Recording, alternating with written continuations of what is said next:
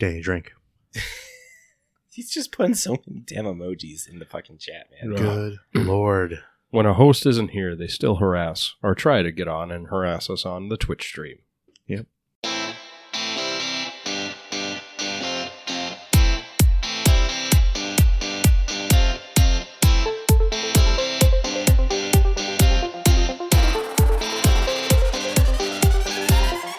Welcome to This Week in MTG with your host, Matt Olson, Danny Oakstead, and Big G.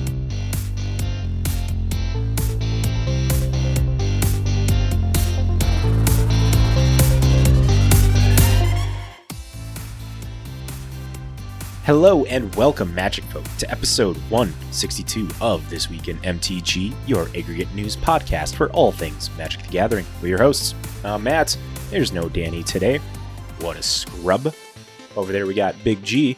Hey, hey. And the newest schmuck to the, the lineup, we have Anthony. Hi, I'm back again. Back again. As much as much as we use Raid, he is a cockroach that is able to survive it. And he's de- he's dealing with our our initial uh it's not hazing. No, it's Shit. hazing. It's hazing? It's He's hazing. new. That's okay. Okay. He, he he's tolerating it very well. It's Listen. it's like Poe in Kung Fu Panda where we poke the belly and it's just like he just he just Listen, giggles about it. I'm just He's part be of the crew now. He's part of the I'm crew. just gonna be honest. I might be an 11-11 infecting, trample, indestructible dude that just can't stop. So 11 11. Just saying, I'm coming in hot. 11 11. I'm gonna. Just, I'm just gonna send him on a path. Path to exile. Or the new path, lay the claim. I get to, I get to go on an adventure. Or I'll have so. Going on a Or trip I'll have on our so favorite many. rocket ship. So many things like you know Maze of Ith or something just to remove them from from me. But I'm gonna okay. I'm gonna go over here instead. and uh, that's all of us here for this week in MTG. We're glad that you decided to join us for this episode. So let's begin our episode by thanking you. Yes, you, dear listener. Your choice to tune into this program directly changes the dynamic of this podcast from us speaking to the blind eternities to us speaking to an actual audience. Hopefully, an audience that enjoys what we produce, but an audience nonetheless. And it is truly humbling for us to be in this experience. So, from the bottom of our hearts and our deck boxes, truly thank you. Took time to write that one, make it sincere. So proud of you. I know. I wanted to make it sound good. You do sound very caring to the fans. I know. I, again, it's like we'd be speaking to the blind eternities if it wasn't for people that would be clicking in and enjoying what we fucking do. To be fair, True. point out the fact two people on this podcast. Well, I mean, I guess all three of us are on this podcast because we listened to this week in MTG first We did. and came We up. all did, and then we rated it and took it over yes. like sleeper agents. There we go. That's a that's a topical point there. So uh, we do have to give a special thanks to our patrons of the podcast. The support from these crazy motherfuckers cover the maintenance, production, and expansion of this week in MTG. The expansion is important because we're planning to do a lot of shit. I do have an update uh, when we get to that point there. I told Garrett about it earlier, so it's going to be a little delayed now because of that. So uh, let's give a ginormous thank you to Wade97, Chapman, Amu the Fox, Colin, Noah, Slade, Third String Chapman, Nikki, No Modifier, Steve, Jacob, Christian, Maddie K, Bera, Chimera, Ernest D, and Casey B. Thank you to each and every one of you for supporting the podcast monetarily. It is greatly amazing that you guys do that. Uh, if you want to be crazy and supporting us too out there, listeners, uh, check out our Patreon. The link's down below. You'll see that we have two tiers currently a $3 tier and a $10 tier. $3 tier gets you put in for monthly drawings for booster packs that fit a monthly theme that we are trying to do. At the $10 tier, you put into a drawing for a commander card that is valued around 15 to $20. And uh, right now, we haven't fully decided what we're going to be doing for the December drop, but I want to make it kind of special, and maybe we're going to go balls to the walls with what we're going to do. And uh, maybe, maybe all of them will be collector boosters. Ooh. It's December and we're feeling generous. So we'll discuss later and see how it is. But uh, stick tuned for that. But if you don't feel like supporting us on Patreon, you can also check out some other ways, which are uh, currently is just listening to us because this is where that quick up- update comes in. I submitted a playmat to Inked Gaming. How'd this turn out? Dummy me didn't uh, didn't under- didn't read like the fine terms, and I can't have uh, the mana symbols, the official Magic mana symbols, on there. So I got to mock up a new one with custom looking mana symbols, and then resubmit it. So That's fair. yes, uh, Playmat was gonna be live, but now it has to probably wait a week. so just tune in next week, and I'll tell you what the the link is to purchase some pretty dope ass looking playmats that we got. Uh, we shared it with the Patreon only in the Discord. Speaking of Discord, join our Discord. That's how you can support us. It's free. We play Magic. We talk Magic. We talk beer. Uh, there's pets. Amu shows a lot of foxes in there.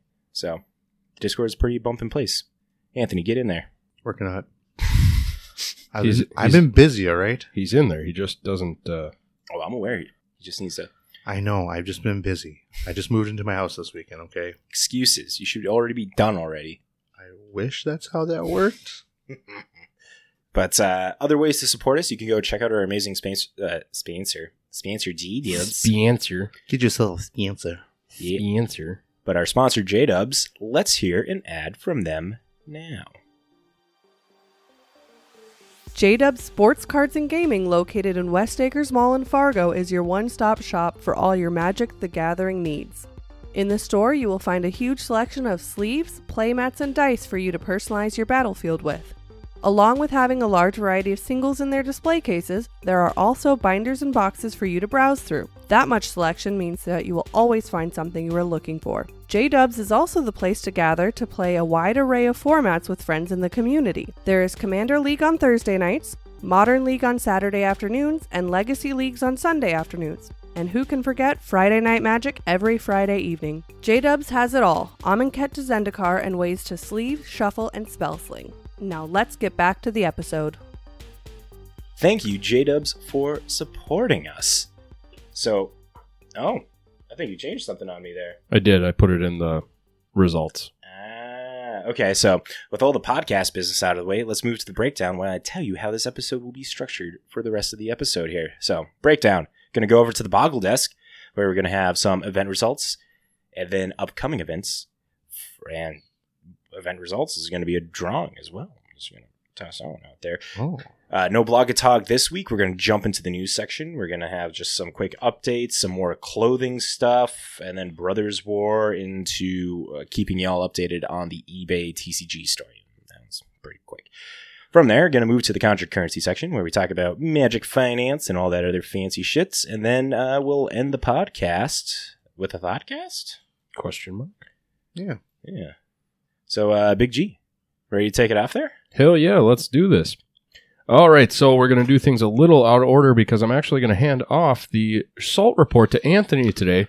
Oh, yeah. But first, one of our wonderful LGSs here in town had an RCQ this last weekend. So J Dubs had their RCQ, and here's what we've got for the top eight results for you. So first off, they had five rounds. They had 28 players coming in. They did Swiss cutting into the top eight. So here are the top eight. We and I'm just going to do the first names and last initial if there's a double up on the names, just to if people in our area don't like their names being shouted out on a podcast, then they don't have to worry about it. Very much so. So we've got Blake, who is playing an Indomitable Creativity deck. We've got Brandon, who is also playing an Indomitable Creativity deck. Gib was playing a black red scat or scam deck. Trevor W was playing a blue white control. Trevor T was playing a white hammer deck. Brady was playing four colored rhinos. Mason was playing his Naya dumpster fire deck. And James was playing a blue white hammer deck. And it turned out the top two duking it out for that final prize. Well, it was Indomitable Creativity versus Indomitable Creativity. So, congratulations to Blake for taking home the win from the invite. And from J Dubs, congratulations to all of the competitors. So, sugar report. I got some I got some more sorting done. I've gotten a, a draft of a new deck for my commander challenge getting done. Ooh. So I I kind of uh, I put it out to our Discord people. Hey, I have these decks done. I'm looking to do one of my two color decks. What two color deck should I do? So I am I'm working on that right now. You know, Yeah. gonna do a fine tuning Oh, of it here good, pretty yeah. soon. But let's hear some salt from our dear friend Anthony, who went and played at the RCQ this weekend. I did. I noticed you weren't in top eight. He was number nine.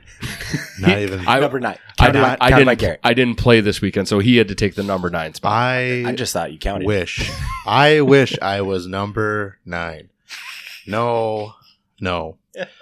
It was. I- I'll I'll be honest. It was it was actually it was a really it was a really good tournament. Good turnout. We had guys from Grand Forks, Bismarck. I don't know if the guys from Williston showed up. I don't know who those are, but like, you know, Wade would know who those are. But yeah, no, it was it was a great tournament, and I played Thopter combo. I was happy about playing that. I liked the build I had. I was running new tech. Um, I kind of took the idea of something I, I've had like sitting in the back, just like thinking about for a while, which was uh, you take and use Hex Parasite with Urza Saga. Yep. And then, if for people that don't understand the comboing uh, with the Saga for that, it's also the same as like Power Conduit or anything else that can remove counter.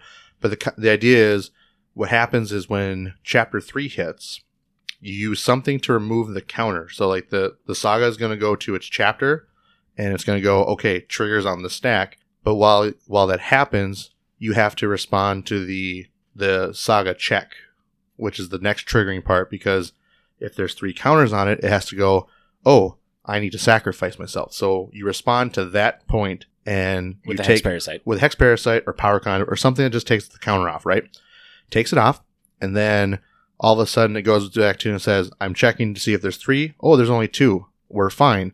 And then your trigger for searching goes off because it's something to do with like the resolving part. So like um you kind of just You still got the trigger on the sack to search, and then Yep. there's the separate chapter trigger Yep, that sees if there's three or not. yeah not. because that one's it, like i said it's a resolving it's a time resolving situation so in technical terms that's how it works in the reality of when you're playing the that part never sees the card in the sense so like you don't have to worry about it but that's the breakdown of how it works consult your L2 judge. exactly it gets it's a kind of complicated it's a little messy and complicated but like in layman's terms you know you're just responding you're responding to the trigger of searching so by doing that, you just get to then you get to have infinite constructs to go. Well, not infinite mana wise, but you can have infinite in the sense of it. you just keep the saga around you way keep- longer than what it's supposed keep to be. yeah you keep running it through. It's nice. Um, So what are you what are you salty about? Oh, He made So- it to number nine. I did make the number nine. What I so what I'm salty about is I had this really cool deck I was playing, and my first problem was in round one. I uh, we went Well, to time. Hold on, rewind. The day before, were you making cuts and being like, No. the deck is running well? It's like I'm going to do this now. Nope. Because then, okay, I'm gonna I did not. Shit. I did not. I actually did not do that.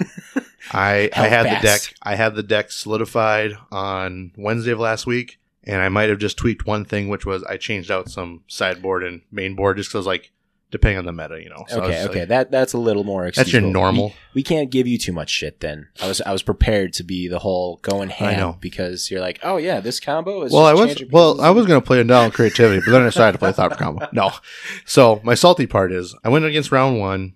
I played against Zeke there. He was playing E-Tron. He got me in game one. Game two, I grounded out with Hex Parasite on his uh, Urza Sagas. I kept three Urza Sagas in check to take us a game two with with one Hex Parasite. It was ridiculous. So we get to game three, and we don't have a lot of time. So we're trying to get as fast as we can. As soon as turns hits, I already had played my third. It was already, I was past my third turn, and he started the original turns in his turn four. And this is where the salt comes in.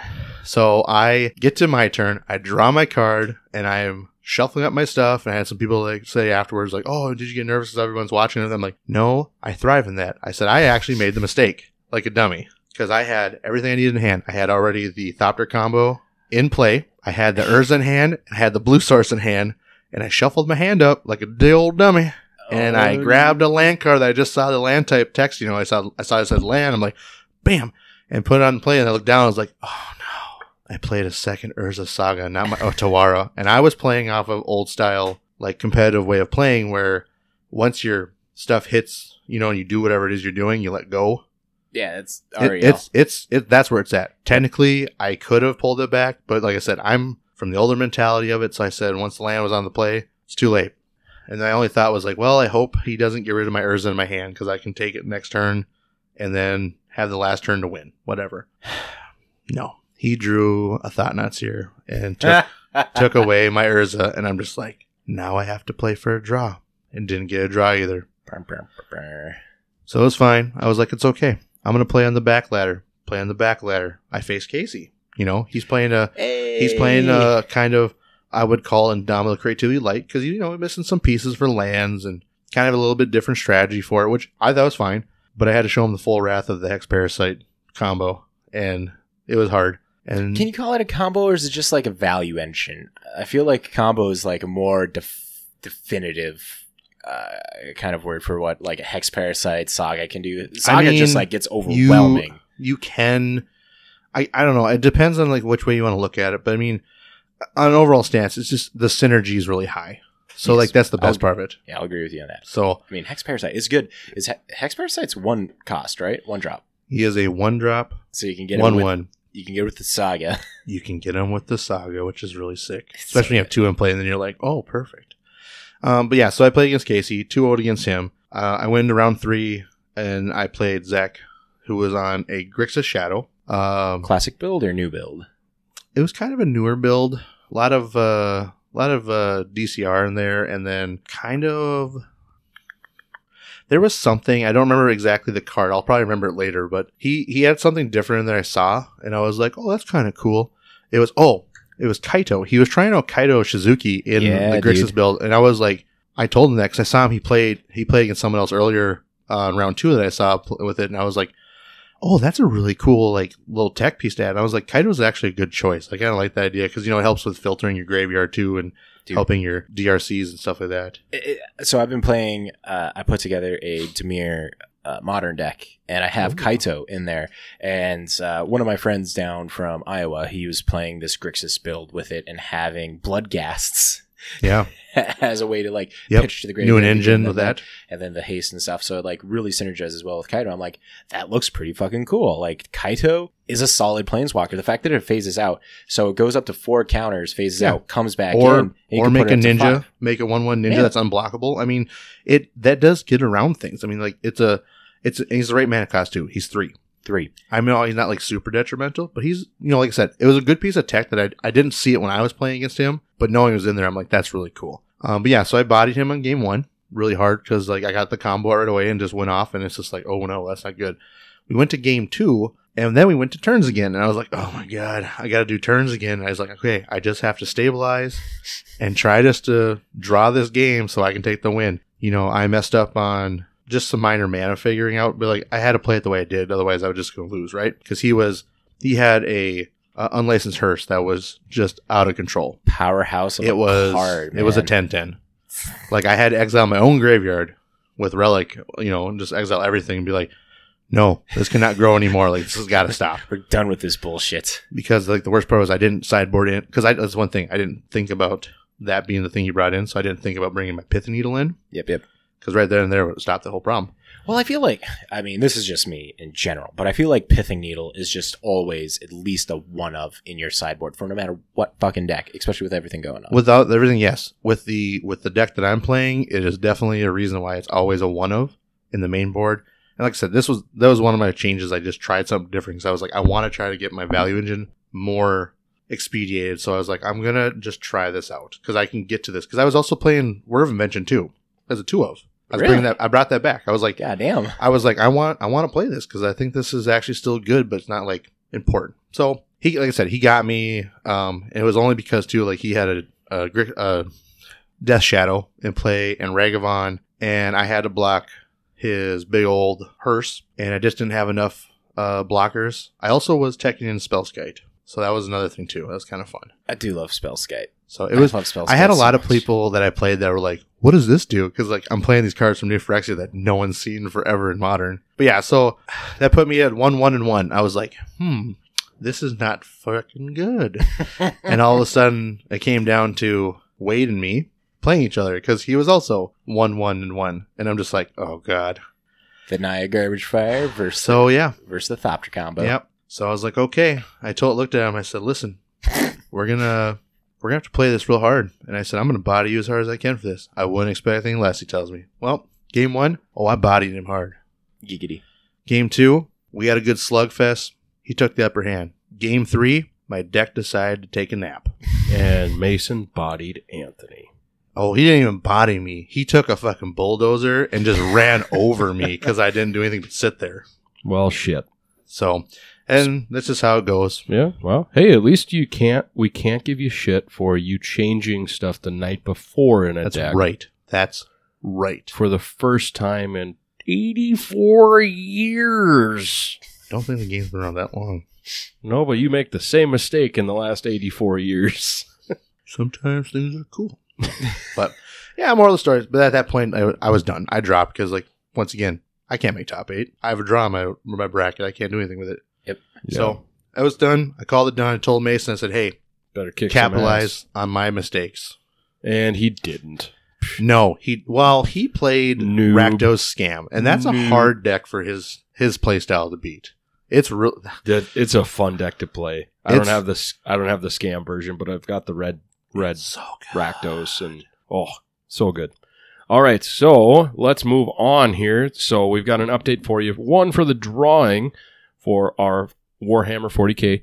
I've got the four names. I've got the wheel of names pulled up on my computer to decide who will pick first. So what I will do, I will announce the four names, and then I'll spin a wheel, and we'll write down the order of who gets first choice, who gets second, third, and then who will get what's left over. And then we'll reach out to you guys as far as your picks go and let you know Cool. which ones are available for Yep. you to pick from. Yep. And you let us know, and then we will get your contact information and ship you out a brand spanking new sealed deck. I do want to take the time here to say thank you to everybody who entered into this giveaway. Uh, this was our second biggest I one. know. I was going to comment on that. That was Yeah. fucking awesome. It's our second So, biggest one of entrance that we had. Our biggest one so far was our first one with the Thoughtseizes that uh, Josh gave us to give away. So this is the second most, which is cool. So maybe we can break that Thoughtseize one at some point. But uh, yeah, thank you. It's those on. that those that entered, and so uh, Big G got the names. I got the names, so I'll I'll do this part, and then I'll give you an update on the the episode itself, which we'll post tomorrow or Wednesday, one of the two.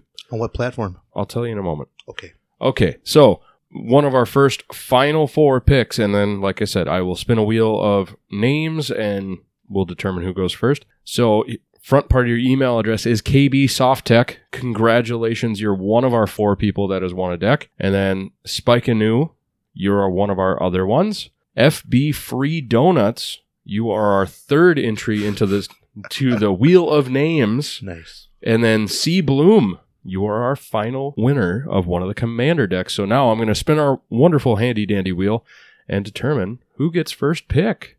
So here we go. Spinning, spinning, spinning. Spin the wheel, spin the wheel, spin the wheel.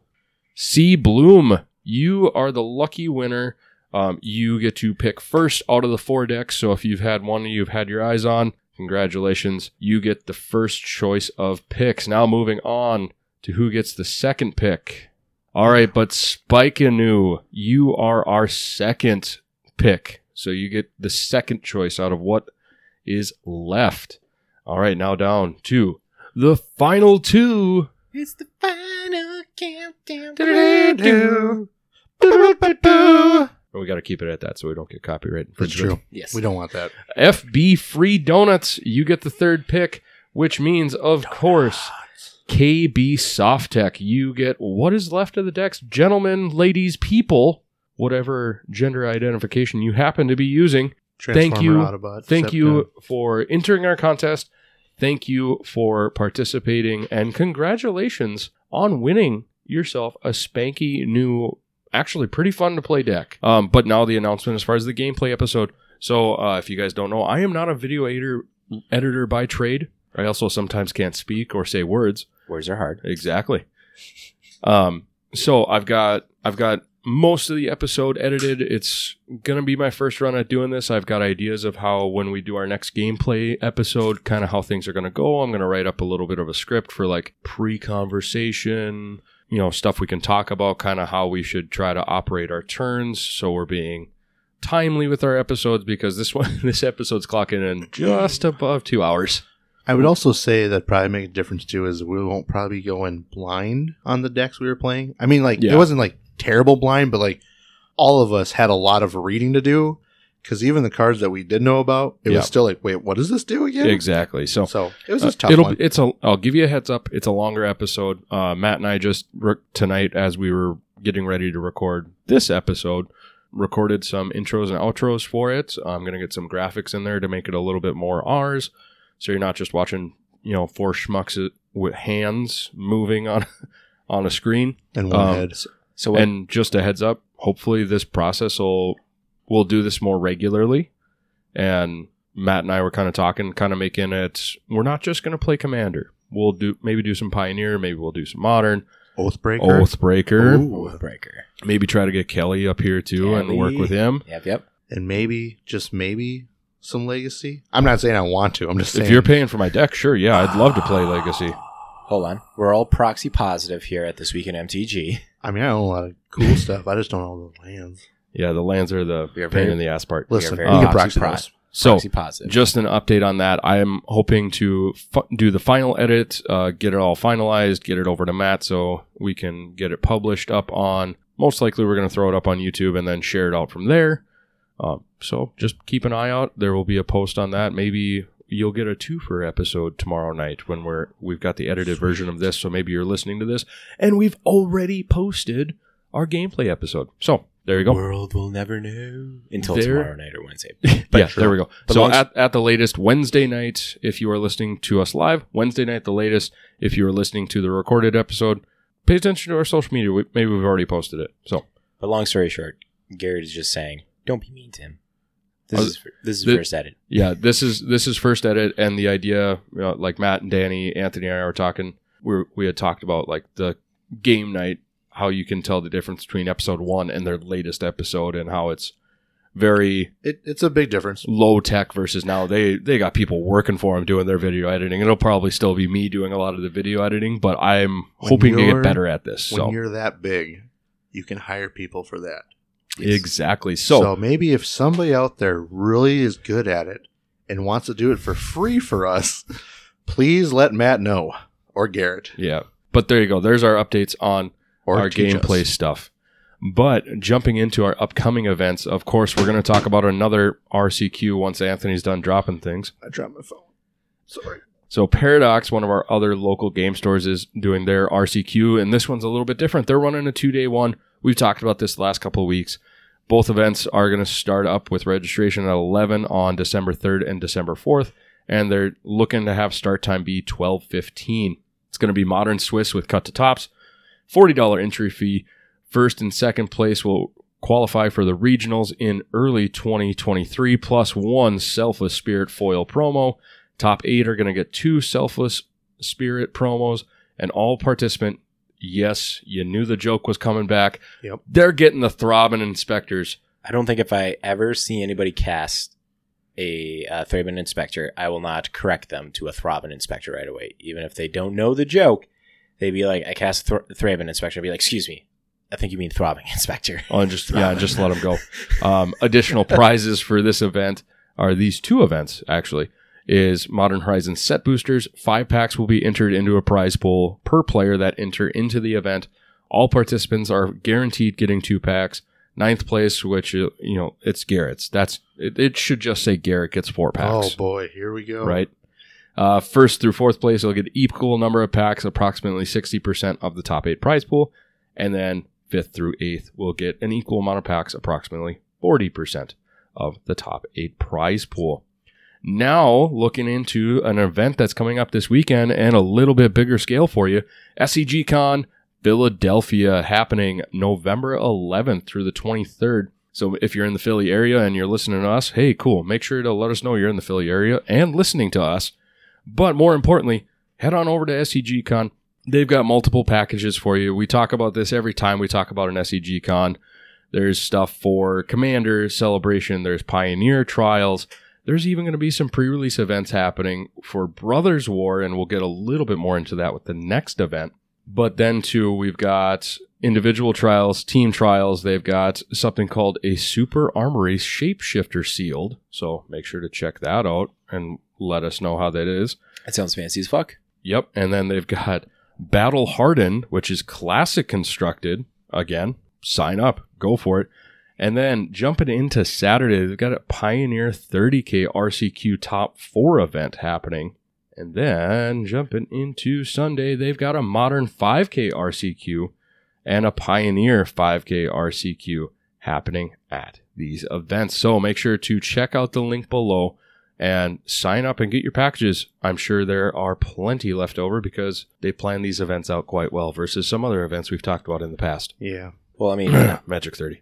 Was about to say, I think uh, Dig, dig, I, for, I forgot. I think I forgot to put the. I did forget to put the link in here. MTG Summit is also happening this weekend in Utah, which has Oh, cool. That has is right. all the bigger uh, content creators chilling there. So SCG Con Philly might have a lot of fucking openings and stuff. Yep. And Because uh, and you know what? Maybe you're on the East Coast. Maybe you're on the West Coast. Maybe you're specifically by the Pacific Coast. there we go. That's a toss back. Specifically Pacific. OG this week. That was just last week. It was just last week, dude. Maybe like trying to start. maybe like when we get Trying to to start December, you should bring that up again. Yep. Trying to start But something. anyway, Late Um, November. next upcoming event. Remember, this weekend is pre release for Brothers War, so make sure to check out your local game store and see what events are happening. Go participate. Let us know how you do. But also remember, this is a special pre release because this is the first time you will get to play with any of the cards out of Brothers War because they're.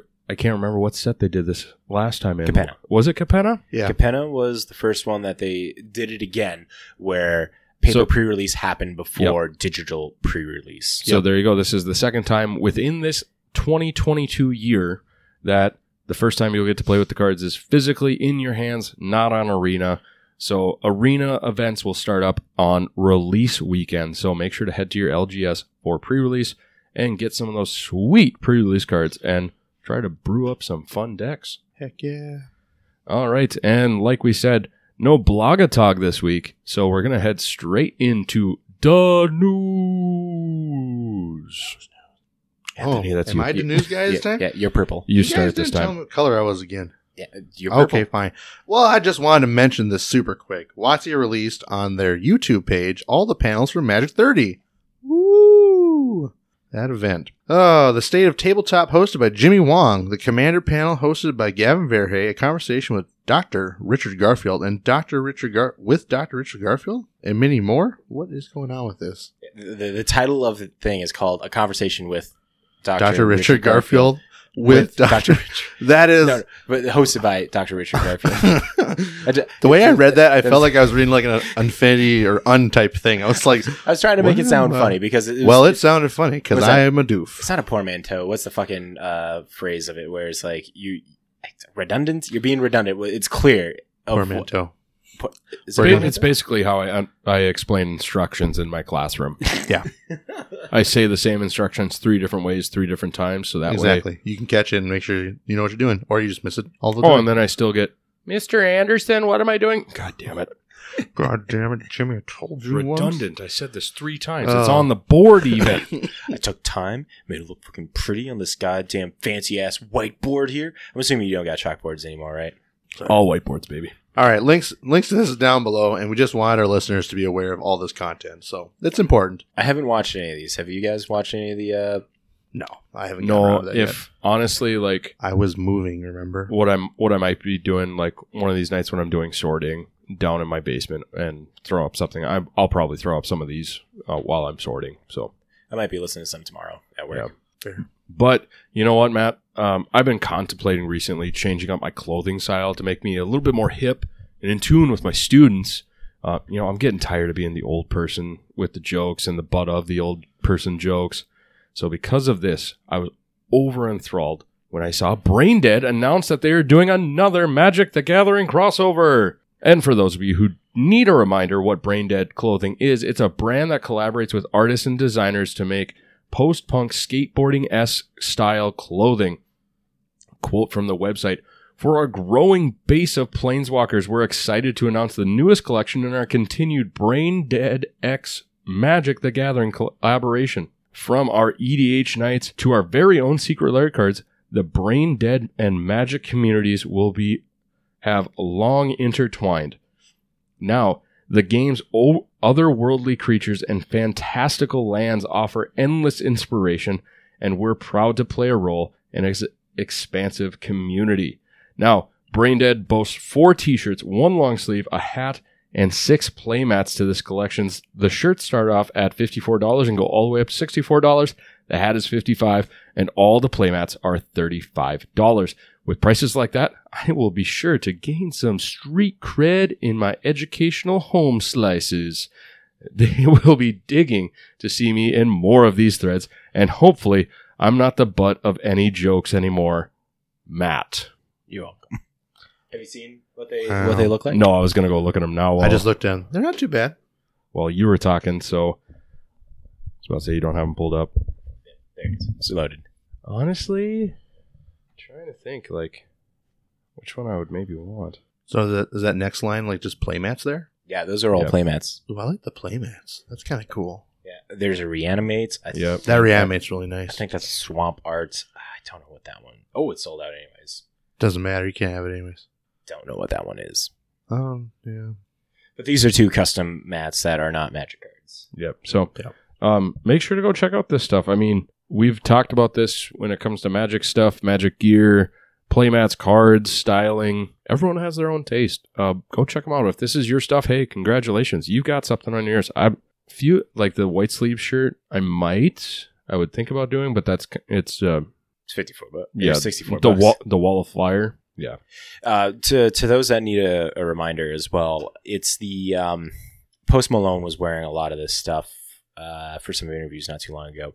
There was the button up shirt that had a bunch of magic cards, Yep. like plastered, Yeah, all which was really them. cool. And that was Then- that's the Brain Dead collab. And then they did the Kaldheim shirt too, didn't they? New, Oh no, they didn't. you know, uh, Kaldheim was done by uh, just an artist that was Oh, perfect. too. Okay, so let's move to the Brothers War section of this podcast. We're going to be talking about what cars we're excited for in a minute here. But before that, let's cover some reminders and some new news to go with the Brothers War. First, a post from Reddit showed off two new regional exclusive tokens with art done by Korean webtoon illustrator Soon Hoon Na. I butchered that. I am so sorry, my dude. Uh, wow. The tokens are both star star con- uh, constructs, uh, artifact creatures. That's their power toughness equals to the number of artifacts that you have, depicting two cute quadrupedal metallic beasts. Urza Saga players better check this one out. Have you guys seen this? I, I just started looking at these. They are not too bad. I think I need to get some of those. Oh, nice. Those are really adorable. They are very adorable. And for um, the article here, the webtoon series that uh, Xing Hun has is the English translation is "Don't let go of the mental rope" or "Hanging on" and uh, "Don't let go of your mind." It's been going on since 2009. Next, pre-releases are going down all across the world this Friday, the 11th to Sunday, the 13th. Check with your LGS to uh, attend and be in control of a mech from the Brothers War era.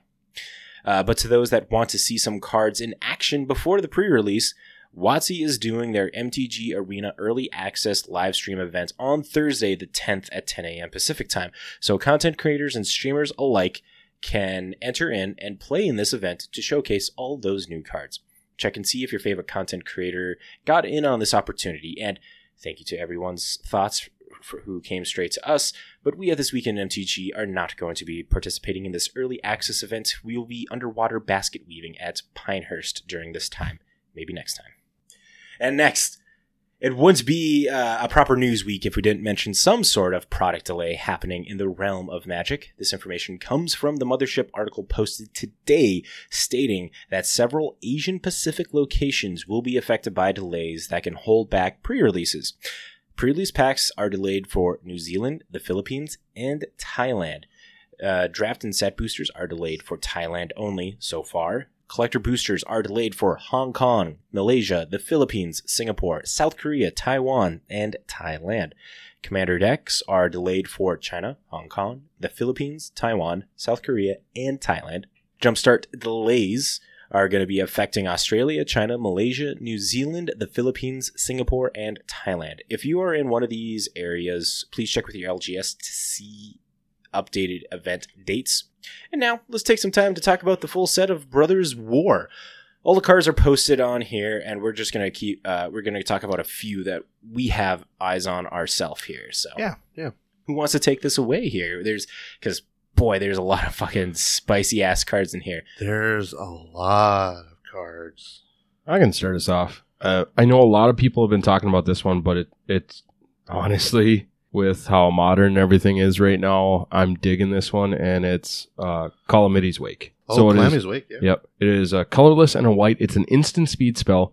Exile all graveyards. Players can't cast non creature spells this turn. Exile the card. So I think, you know, we've talked about modern and how things are going lately, especially with, you know, graveyard recursion decks like Dredge and then, Well, not so much dredge. It's more of the um, living end. But yeah, well, Living End Yeah. and, but there's still Dredge roaming around. Yeah, a little Um, bit. but then other things that you know like to play out of the grave. Uh, but obviously, those two decks kind of encompass that quite a bit. So I think this is just it's a nice, it's an uncommon, Yeah, so it's not going to be overly difficult to get. true. I think it's just it's going to be a really cool card. I'm excited to get some. And if you're playing white, like the the non creature spell stop is nice. Yeah. Hey, guess what? Cascade, you're done. Well, yeah, this is the kind of thing that you're going to be casting like uh upkeep of your opponent's turn to yeah, yeah, kind of like back. silence back in the Yeah. day when it came out. like I feel Very like that's going to to be the, the thing. Or I mean, you're going to be casting it if someone is targeting something in their graveyard. You just cast this to be like, okay, you target your thing, you target this uh, Yeah. fatal push with your snapcaster, and Yeah. boop, gone. So exactly. So I'm it's good. but That's a it- really good it's card. nice it's nice trickery where you know things you know like oh god why am i blanking on cards that deal with graveyards every now and then oh well so it's not like leyline Oh Uh, yeah, not like Leyline Leyline- Binding, Leyline not like. Grafdigger's Cage. Leyline Yeah. of the Void. Or sorry, mean. Leyline of the Void. but it's not like those There's a lot cards where your opponent sees it they know it's there this can Yeah. be this is nice little trickery and like you guys if you guys have listened to me and know kind of decks i like i do like doing trickery He's a tricky guy. every now and then and not letting people know what I have. For instance, my my new build on my elves deck is it's a Jund build, but all of my red stuff is in the sideboard, and it Tricky, you know tricky. my blood moons and my you know stuff like that. So Yep. One, one one thing when it comes to Calamity's Wake is how do you compare it to something like Rest in Peace? I feel like the exile clause is like the big thing on here, but the casting for the turn I is also I think it super good. it Like, depends on it really depends on what your angle you're trying to get to. Um, I would definitely say that this, in comparison to Rest in Peace, you have the speed over the um, longevity game of it.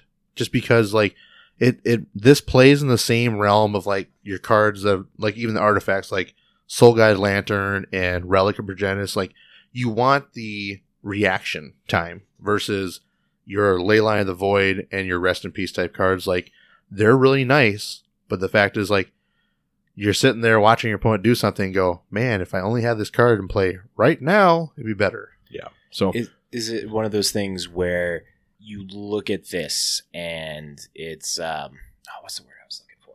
Backbreaking? No. No. One turn is all you need to like exile someone's graveyard and stop them from casting spells. Like you're tempo them pretty Oh, significantly. Yeah, yeah. Like this is tempo plays. yeah, Yeah, this is- wise. This just sets a person back like on the most opportune moment moment for two mana. Yeah, no, tempoing tempoing on players is really good. This was something we talked about this weekend actually in a group chat was um, kind of how good this card's going to be in a sense. Not like, of course, it's like we talked about before, the, the ideas of like something backbreaking, but this is something that will definitely show up a lot more, I think, than people realize once they start seeing how the meta shakedown comes with these new cards out in play and stuff. Is this going to be better than Silence? Because I want to like highlight this, that. that oh, this is way better than Silence. okay. You Well, you, you, covered pay- graveyards, you- man. Yeah, I was about to say you pay the extra one and you stop non-creature spells. Uh, so, I mean, you're probably going to use this a little bit more against some control-y type decks or Yeah. combo decks. Right. You so can it's definitely like hit just those one things. extra mana, instant speed to hit someone's graveyard makes it like two, two mana is a really make or break point for a lot of decks when it comes to things. But Well, like and this- being a sideboard card, and- like this is going to be Yeah. mainly a sideboard card. This right? will this yeah, unless you have some crazy build where you're going to use it. But like this this is kind of something that I talked about even for this weekend uh, with uh, Caleb that runs a lot of the tournaments at J Dubs because he was asking me, of course, about my deck and be like, "Oh, don't you have an infinite combo thing with your Wurza and stuff?" And I'm like, "No," because the fact that turn three in modern right now really dictates where the game goes. Yeah. Like turn turn three, we finally reached that point now where like the power level of turn three is very real, and there's not a way to get past that and go, oh, we're okay. It's it's like you either you're either okay and your opponent's not, or it's vice versa. Like that's all it is at turn three. So this is definitely a good card to have and like Garrett said too, it's kind of it's also something that's nice too for like your uh, creature based decks where you don't have to worry like silence in a sense where it's you know you can still play solitude. Uh, the- You can play Furies. You can play whatever you need for the incarnations or whatever else. I do I do want to highlight. I don't think this was like solidified when we were talking about this, but this is uh, symmetric. It hits both of you. Yes, Yep. Graveyards and players can't cast Yes. spells. So it's uh, it's keep good. that in mind. Also, With- this is really silence, good. It's only opponents. Also, this is also something really cool. You could put on Isochron Scepter if you wanted to. Yeah, exactly. So Yeah. there, there's my my first pick. So who's Okay. going next? Uh, I'll go next with my first pick. I'm going to follow suit here with Garrett in uh, the line of uncommons, actually, and also kind of a sideboard card because um, this is one that I've been staring at for the last couple weeks. I've been thinking is really awesome, and of course, I don't have it up, so I have to scroll the wrong way. Uh, but it's defabricate. Oh, dude. I was totally thinking that that was going to be your card. Yeah. Um this is one that honestly I've been I've been looking at it a lot and I've been thinking about like, you know, uh in a in the well, I'd say like in the sense of like this card in general, like for Pioneer and Standard, like you get a null now, which is kind of Oh, nice. did, did you read the card? oh, well, I've read the card. Oh, you No, want to read the card out? the- sorry, read the card I'm so sorry. our, so our Oh, sorry. listeners. We're, this is a podcast. I'm People don't know. sorry. You say defabricate, they're going to be like, "Well, what the fuck are they doing with a machine right now?" I don't know, they're defabricating or Oh, fabricating. Okay, Read- Reading the card explains the card, motherfucker. I'm sorry. I get excited and I just want to talk. Um, so yeah, Defabricate is a blue instant for one to blue. It has choose one, counter target artifact or enchantment spell. If a spell is countered this way, exile instead of putting it into the owner's graveyard, going along with a lot of the themes of exiling stuff. Or it also has counter activated or triggered ability. Now, going back to my discussion about this quickly. Um, you know, this is a really good sideboard card. I think it's it's it's more than just like myself personally. I think this is a really great card to have for people that if you're playing blue, this is a great way to stop the people that are playing blood moon effects and stuff like that. If you are a little bit more greedier, or you can, I mean, there's like artifacts there to stop too that are important. Like if you uh, need to stop someone's chalice of the void because they want to go in, or any artifact. Like I mean, we're talking Tron gets hit hard by this. Yeah. Mono Blue Tron will love this It card. exiles yes, it is gone. exiles But artifacts and enchantments. if you have Karn the Great Creator, though, your artifacts can get back to your hand somehow it's true, because you true. have that power. but this can counter the current ability to return a, a card That's from right. exile. So It it could, could. and uh, yeah, I mean it's, that's part that's kind of cool. But like, yeah, I really enjoy that part of it. I think, like I said, for the fact of like there are some enchantments out there that, and especially in modern, like there's a lot more enchantment play now. That this is actually a very relevant card. There's a lot of different artifacts that can be utilized. So this is probably like a two of in most decks. Um, the counter target activate or triggered ability. I don't know in modern yet how relevant that really is going to be. it stops Omnath triggers. It stops. Uh, But the I'm not a Solemnity- thing though. It stops Solemnity triggers. It stops. Uh, it stops an Archon trigger for solitude. Solitude, yes, and stuff like that. It- like it, It is good against Archon. That's actually, oops, sorry, Garrett. That actually is a very, a very good piece there. That yeah, I, I guess I t- kind of overlooked that a little bit too. But yeah, I don't know. I It- mean, like, it, stops a little thing. Very much sideboard, main tech wise. One, one one of the biggest things that this kind of loses favor on is the it stops Riven- Risen Reef. So I, I saw someone that was like Yeah. trying to compare and all this. planeswalkers. It's good against planeswalkers. I was uh, someone was comparing this to Trickbind, which is Oh, blue yeah. one counter target activator triggered ability has split second, but then they can't activate that again for the rest of the turn. Yeah. When it comes to that, so it's like, how does something like that, when you're just specifically targeting uh, uh, uh, triggered ability, activated ability of a thing that you don't want them to repeat, like is countering it one time just enough? Like no one ever saw a Trickbind for fucking yeah, ages. no. Um, I think in, the, in this situation too, like I don't know. I would definitely say this is not as good as Trickbind, but I still think I look back at like certain cards that this falls under in a sense, like Tale's End that from the core set. You it's know one of my favorites. It can like- counter a legendary. exactly like it's just it's a very it's a very unique piece that sometimes you're just missing and like i said like maybe when things change a little bit like the the detrimental level of something like this this definitely for sure like as your hatred for n6 exists Yes. right there you want to stop them from getting the land back i mean that's pretty big Yeah, but I would take a Tale's End for Wrenn and Six because they can counter the Wrenn and Six over this. This just hits Oh, I, artifacts. I and would agree. I understand that part of it. It's I'm a just, good card. I'm just saying, like, there's an option though. It is. But like I said, this is my this is my choice. Um, I'm very high on the first part of it. Like I said, I The like I like the I like the annul Fuck, part man. where yeah, you just take it out and it's gone. And like I said, for Pioneer and Standard, this is actually a really really good card for sideboard. Yeah. What do you got for us, Matt? Okay, so I'm gonna be I'm gonna be the uh the asshole motherfucker that talks about a mythic card here first. Oh, really? Yeah, I'll uh I'll let you guys think of what mythic card I'm gonna talk about. Take two guesses here real quick before I find it. If you Um, guys know me well, My guess is it's a artifact of some form. it is an artifact of some sort. I- I'm, I'm scrolling around here. Um, Not- I'm gonna guess. I'm trying to think. Like, what would you pick? Um, I'm thinking it's that serpent. It is the fucking serpent. I was going to say Portal, but I, I was gonna say it was my thought was serpent or the uh the eight eight trampler dude that blows things up. Dude, that 8 Trampler is just as good, but Blade Coil Serpent is it's it's gonna become my bay. I am already brewing decks in my head for commander decks, for uh, modern decks, and I guess maybe a pioneer deck, but primarily mo- modern because then I could play another card with it. So the card in Yeah. question, Blade Coil Serpent, X6 for a 5-4 artifact creature serpent. Has a lot of text on this. When it enters the Oh, yeah. battlefield, for each double blue spent to cast it, draw a card. Uh, when it ETBs for each double black spent to cast it, each opponent discards a card. And then when it ETBs for each double red you uh, spent to cast it, it gets a plus one, plus one, trample, and haste until end of turn.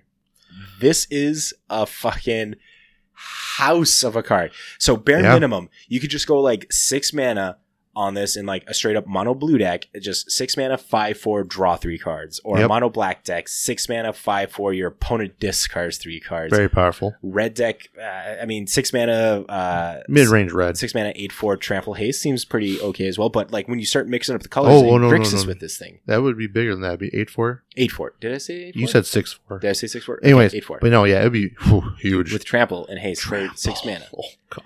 Trample haste. Yeah. No, I like. this is the thing that catches your opponent off I guard. think I think what I really like about this card more than anything, besides like its abilities, I love the mana cost. it has an X in it, so you can keep putting. Exactly. Like it's just, shit. but it's just silly though. Like because most people would look at this and go, like, "Well, why would you? What's the point of the X cost for it?" And it's like to put more in. yeah, more. You get good shit off of this. Like I would I would definitely say this is going to be a heavily played commander staple for any of those three colors. Oh, I'm putting this in. Uh, I'm putting this in my two. Two of my. I got a five color deck that's primarily Grixis, and I have a Grixis deck that this uh, a Grixis attacky deck. That That's primarily five colors. Is that how that goes? No. no, but yeah, no. This is this is a really good card. It's a lot of fun. I think this is also going to be definitely. This is going to be a standard card to play. This will definitely Oh, be dude, probably hell a pioneer card. Modern.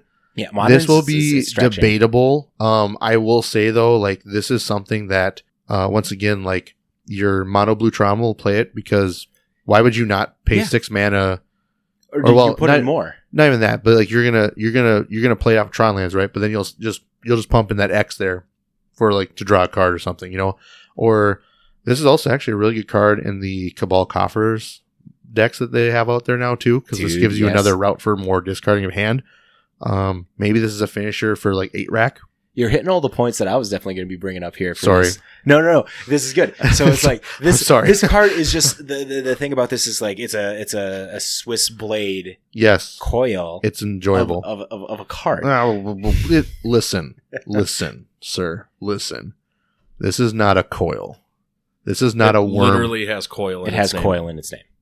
It has coil in its name. Anthony, get fucked. Fuck you. I know what you're trying to reference there, though. That was not okay. Get wrecked. Worm Coil So- Engine is a one and only. Just ignore that. So No, Bla- it's technically a two because when it dies, it splits in two. I'm gonna slit you. Just stop. slit you like a blade coil. Yeah, that's pretty good. I can't say no to that. All right, continue what you're saying. Okay, so uh, blade coil serpent, yeah, th- it, it builds big for uh, control decks, and right now in standard, Grixis control is one of the most uh, prominent decks in the meta. Between Esper and that, yeah. Yeah, so it's like this could this could put over the top potentially what Raffine decks do with their connive because this is going to get a big body that Well- pressures pretty well, hold on. significantly. The, Hold the, on. the conniving to I'm going to tell you this right now, though. This also can go in Esper too. I It mean, can. the the value Yeah. part of the first two are very important. Like The listen, red is just like the gravy. red, the re- exactly the red is just the topping of the cake that you're like, I want to take a bite out of this, but like the reality is, those first two abilities Your are drawing cards making your opponent discard cards. so good, so good. I like I said, this is. I'm gonna call it now. I'm gonna call it now that this is gonna be a big standard staple. I think it's going to go further than standard. I think it's going to so go too. into Pioneer. Pioneer So for sure. I, I, I was mentioning a modern deck that I wanted to, to try and resurrect. Will it be good? Fuck no, it won't. But boy, howdy, am I excited for it. Cruel Control with Blade Coil Serpent in it. You have the flexibility from going uh, casting Cruel Ultimatum Yeah. and with Blade Coil Serpent, you're going for the heavy mana. It's like you're getting a big spell that's putting you ahead, putting your creature, your opponent down a card, and uh, or multiple cards. And this is putting them down cards and putting a body on the board. Like Cruel Ultimatum just puts a creature into your hand. You're gonna have to cast it later. This is just like a cru- uh, essentially a Cruel Ultimatum with the creature coming into play. Yeah, no, it is. It's really it's where it's at. I like it. I think I think you're right. I think not that the decks can come back, but this is a really good card. it's a really good card. Yeah, so you can look at it in just like uh, Dimir style decks. You can look at it and maybe, maybe even I don't know. I don't think scam decks are going to be wanting this because it's the casting part. It's a it's a it's- cast thing, so yeah. no, they won't. yeah, or uh, blue black decks, But that- Grixis but- decks, mono black decks. But you did bring up one thing that's really important to remember too, though. That ability is a cast ability. Yes, it's, it's- not enter the battlefield. So that means even if this gets countered, who cares? You got what you wanted out No, of no, no. it. It has to enter the battlefield. Oh, does it and say that? Then Oh, I'm sorry. I'm sorry. spent to cast it, you do that. So it matters. It's got to hit. it, it has to hit the battlefield and then check what was used to cast. Everybody it. remember to play Cavern of Souls with this, so you can really make your opponent sad. yes, and choose serpents because it's only wait. a single creature type. Not coward. it's not a coward. You mean not coil? Not It's not a coil. coil. Kodama, no, Kodama? No, not Kodama. What's uh, what's the big fucking one from Kaldheim that you play with the serpents? Kodama. No, not Or not- Kodama. Uh, Koma. Koma. Koma. Koma. Koma's a serpent. So. Koma. Koma. Koma. Koma. Koma, Koma. coma. Chameleon. All right, moving on to our second picks. Okay. When we start singing, you know we've ran out of things. All right, so uh, well, go ahead and click on that next one over, buddy. Was it really? Yep. Oh. Uh, Clay Champion is my number two. So in the same vein, um, same kind of stuff. So it, it's four colorless and X artifact creature construct.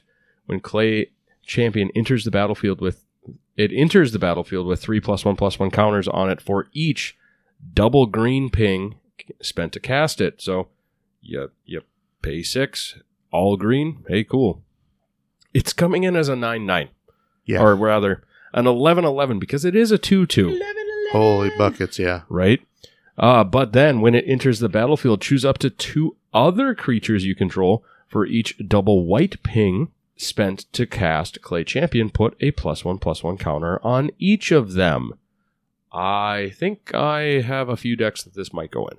This is these. Yeah, these mythic uh, artifact ones that matter about what mana you put in them. The double pips. Yeah. They're so fucking good. Like they're, uh, I feel, I feel the- they're a very solid, well balanced card that does everything that the colors want to do. They're colorless and they could go in any deck. Like we were talking Well, about the Blade Coil The down the a mono downside green, mono white, green white. You- further than that, We'd have to check on the ruling on this one just because it has white and green in its in its text box, but you know it doesn't. True. Well, it does. yeah. It, it, it has to go in a Selesnya base Yeah, commander so- deck. Yeah.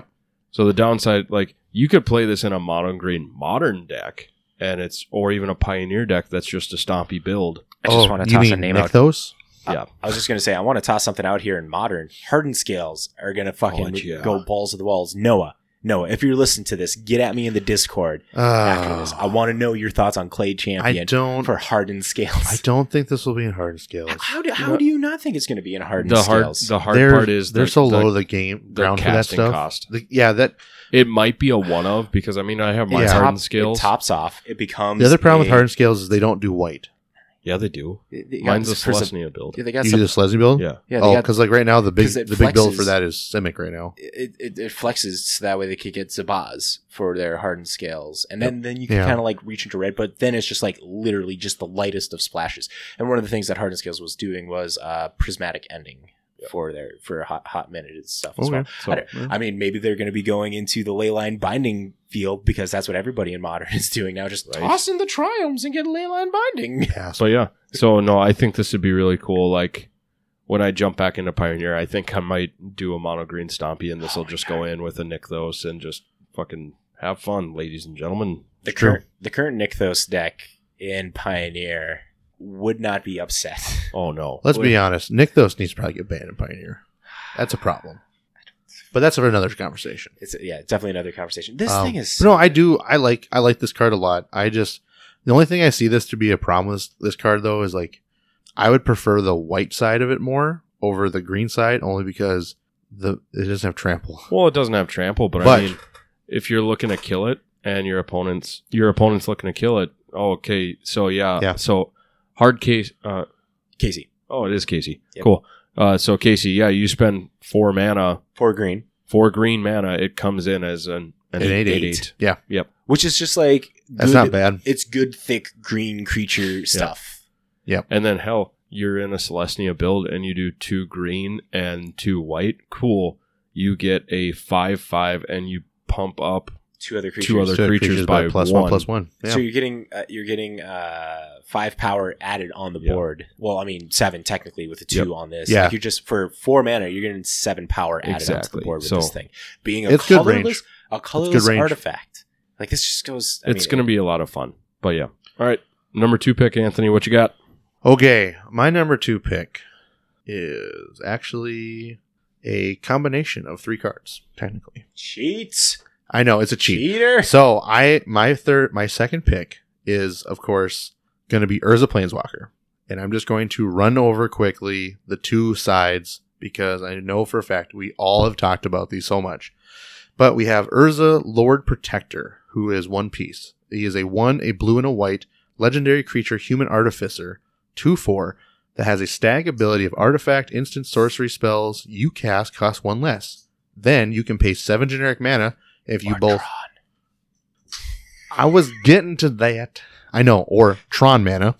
Uh, if you both own and control Urza Lord Protector and an artifact named the Might Stone and Weak Stone, exile them and meld them into Urza Planeswalker. Activate only at a sorcery speed. Which one you're reading? The Might Stone or the Planeswalker next? Uh, we're gonna go with the Might Stone. Like I said, we're just gonna gloss over these two pieces. Um, and then you have the legendary artifact Power Stone, the Might Stone, and Weak Stone, which is five generic mana to play. Um, it enters the battlefield. You can choose one, either draw two cards, or you can have target creature get minus five, minus five until end of turn. It can also tap for two wingdings, and this mana can't be spent to cast non-creature spells. Colorless mana for you, those of you people who don't know. Non-artifact spells. You Or sorry, yeah, sorry, cast non-artifact spells. Sorry. Yes. Um, yes, and yes, wingdings being the colorless mana. It is- Um, did you say it was a Power Stone type as well? I did say it's power. Stone. Okay. I was, I'm gonna just want to quickly update on that part too. I love the fact that this is actually a power stone because it is, it is a power stone, and I like how it really pushes the concept of everything. And then the last part about like it, the the power stone idea, like for people playing, like um, I think power stones are going to be very important Dude, coming yes. up in standard for sure. I think pioneer, and I'm, I'm not going to lie to you. I might brew something for modern because I think I really think this is something to look into because Po- Power Stones, like people were were poo pooing on it when they first Yeah. saw Karn in uh, Dominaria United as like the precursor of showing what a Power Stone is, and people like, yeah, this one flex. We're gonna find in Standard or Pioneer that Karn is I probably mean, gonna be a lot of abilities are important, but more importantly, I like the idea that the possibility of Blightsteel Colossus could be played from these You things. can ramp so good with I these Power know. Stones, son. So the other thing to say too, and to remember is that you can go from three mana. Uh, so turn three, play Urza. Yep, Turn four, play this. because it reduces artifacts by one. Yep. And then turn five, you could meld if you have the because you can use this mana to help you meld because it's Yep. not casting a spell; it's just using the mana. So by turn five, you can go into it. So now we're going to talk about the, the main card, which is the most important. So we're finally getting one of the most treasured characters in the form that everybody's been wanting ever since they ever spoiled the idea of Urza Planeswalker from Unstable. Anthony's words about Urza are his and his and alone and do not reflect on this weekend MTG. It is true, which is I will start off with Urza had good intentions. The road to hell is paved with good intentions, sir. It sure is. So let's just get into it. Uh, Urza Planeswalker is a hybrid blue-white Planeswalker legend or legendary Planeswalker subtype Urza, whose stack ability is you may activate loyalty abilities of Urza Planeswalker twice each turn rather than only once. Now this means you can do the same two or you can do two different ones. Very important. yes. Um, so his first ability, he starts out with seven loyalty as well. His plus two, Thick boy. thick boy. Big boy. I mean, he's got it. he's cost seven, he costs a lot of mana to get out. If you think about it, that's he costs The fifteen mana to get to. yeah, it, it the the juice is worth the squeeze when Anthony reads the the, the oh yeah, abilities on you- here. for especially the doubling up of uh, stuff. So plus two loyalty, artifact, instant, and sorcery spells you cast this turn cost two less to cast, and you gain two life. So a little bit better static version. Um, he has a plus one, draw two cards, then discard a card. So a mini uh, thirst for knowledge uh, kind of thing. Um, and then he has a zero, which says create two one one color soldier artifact creature tokens, minus three exile target non land permanent, and minus ten to relate back to the idea of the Sylex. Artifacts and planeswalkers you control gain indestructible until end of turn, destroy all non land permanents. This So- thing is a fucking house. So I have my thoughts. I will let you guys talk first. I know I said my piece about Urza Planeswalker when they first spoiled it. I am interested in brewing a blue white Tron I know you are. deck with this. I think this is before you jumped on the podcast. No, no, no. You mentioned this on the podcast Oh, like w- two two weeks ago. Okay, so you're, you're on here then. So Yeah. So yeah, now Ur- Urza Planeswalker. This is a powerful card, and the, uh, like I like I said just a hot second ago, the juice is worth the squeeze for what you're getting off of this thing. Like alone, you flip it around. The, the first, the talking about the front half of being Urza uh, Protector, Lord and, Protector, yeah. and uh, the Mightstone Weakstone. The, the, the, synergy is just there alone. Like five mana to give a creature neg five, neg five is pretty solid for value. And then you have a mana rock there. So it's like You, turn uh, five You know what has five toughness that people hate in standard right now? in standard. Oh shit! Hold on. What's the uh, thing? The uh, uh the Grixis one, right? No. No. Shelly. Oh Shelly. Sheoldred. Everyone Yep. hates Sheoldred right now. Everybody hates Sheoldred. So there you go. You got a way to kill her too. Yep. But sorry, continue. Yeah, I don't know. There's not much more to say. I've said it before. Listen back to episodes so, so that way we don't keep milking on my thoughts of. Urza Garrett, do you have any Planeswalker. thoughts about this before I say my last piece? Nope. Go ahead and say your last piece. Okay, so my last piece about this is I I really we can clearly tell this is something for Commander. This is this is pushing the meld mechanic. I think even if we don't talk about the other two meld uh cards as well. I know we discussed it before how cool they are. I think this is the direction that you want to see your meld cards become. I think you know something like you said that's worth the time and effort. And this is an example of this one is is worth your time and effort because it curves out so well. Um, I think all the abilities are very important. I don't think the minus ability, minus 10, the ultimate, you know, is that important. But I do feel like um, the number, the number one thing that this is going to be like as soon as it gets flipped is probably always going to be exile target online permanent, and then you're just picking and choosing between the first three for sure. I mean, they it just there's so much value. There's so much there's so much oomph that like if you don't answer this in time, like this will get out of control easily within two turns. You can because see- double doubling a planeswalker's abilities have always been a thing and we saw that in other decks before that yeah had the chain veil people that found a way with uh in in standard we had the five color planeswalker deck with Teferi's oath when it came out. Yep. and you had nick old big old tricky nick you know. He was just smashing people with his powers you know I mean, it's like i mean this is on a comparison level of this is probably i would say if you pull it off like it's probably one of the most powerful like planeswalkers you could ever have just because you have so much potential. Like it's it's up there with like Nicol Bolas Godpharaoh in power Yeah, and it's uh, or it's- Garruk it's- Apex Predator another one too that's really powerful I do want to say that there's a slight downside to it having to be roughly. You're going to want to have eight cards to be able to maximize this. Like maybe six, like three and three of each Mightstone, Meekstone, Urza, Lord Protector. Like No. you're going to go. no You think You- there's going to be a smaller count? it'll be a smaller count. It's gonna this this type of thing. of What you're gonna do is you're gonna be doing four Urzas, and you're looking probably more likely to be one to two. Meekstone? Might make stone, yeah, because like because the worst part is like it's a five mana card. It's a five mana card that gets reduced. you If he's in play, Yeah. yeah. if most- he's not in play, you don't get to keep that because as soon as he comes down, guess what happens? He gonna die. Yeah, yeah, he's a big target. He's a 1 4, was it? He's a two four. But that doesn't matter. Like he's just gonna die because no one's gonna let him stay around. Like you look at like I mean I'm gonna brew this stuff for modern like really hard because I want this for my Thopter combo Just because gonna say for modern, it dodges bolt and it has to get a revolted uh, fatal push. but everybody's running solitude and Leyline Binding, so I'm pretty sure we're gonna get there still. But the point is, I, I, I think for standard, maybe I I mean, depending on how the shakeup of the meta looks like, like don't get me wrong, I think the Might and Meek Stone is very powerful, where it's it's good for that. But I think I just don't I don't see this anything ever more than like definitely a four of because you want shenanigans with Urza, and like I said, But one to does one to two. But what does Urza do just alone of like reducing your stuff? Like It depends that- on what- that what falls good- in a category of what a Baral would be for a control deck, right? Like, But this is better than Baral. This this is reducing three different card types that are very vital sometimes. yeah, and, and like all your all your one cost artifacts are zero. Like in modern alone, you have Yeah. Springleaf Drum, you have Aether Spellbomb, Pyrite Spellbomb, you have Pithing Needle, ex- exploration map. you have I mean if you're using that for of course your Azorius version. um, but like you have so many things that become zero. Like I could tell you right now on a turn three, I could be ramping out possibly into a like Urza himself if I put it together right. Because along with Mox Amber, you're getting white and blue Mox Amber. like you you have the power to do that like i said it's he's real the static ability alone like i had to explain to someone else one time the static ability alone is uber powerful in the How- sense that you can do so much with reduction costs. How often do you, have you seen reduction of artifacts? You don't see that too often. You see no because that's dangerous. And this is why i'm gonna lose more cards in the future.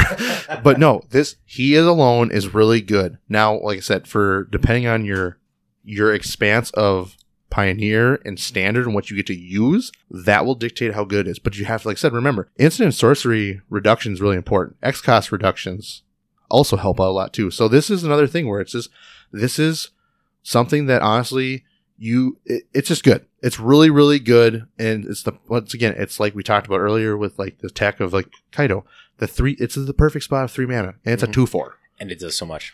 it does so much. It doesn't need to transform. But if you do transform it smash some face so let's move on Okay, so I think that's me. Yep. And my next card that I wanted to talk about was a black card. So Ooh. we were just talking about cost reduction. And I am a big fan of anything that allows you to do cost reduction.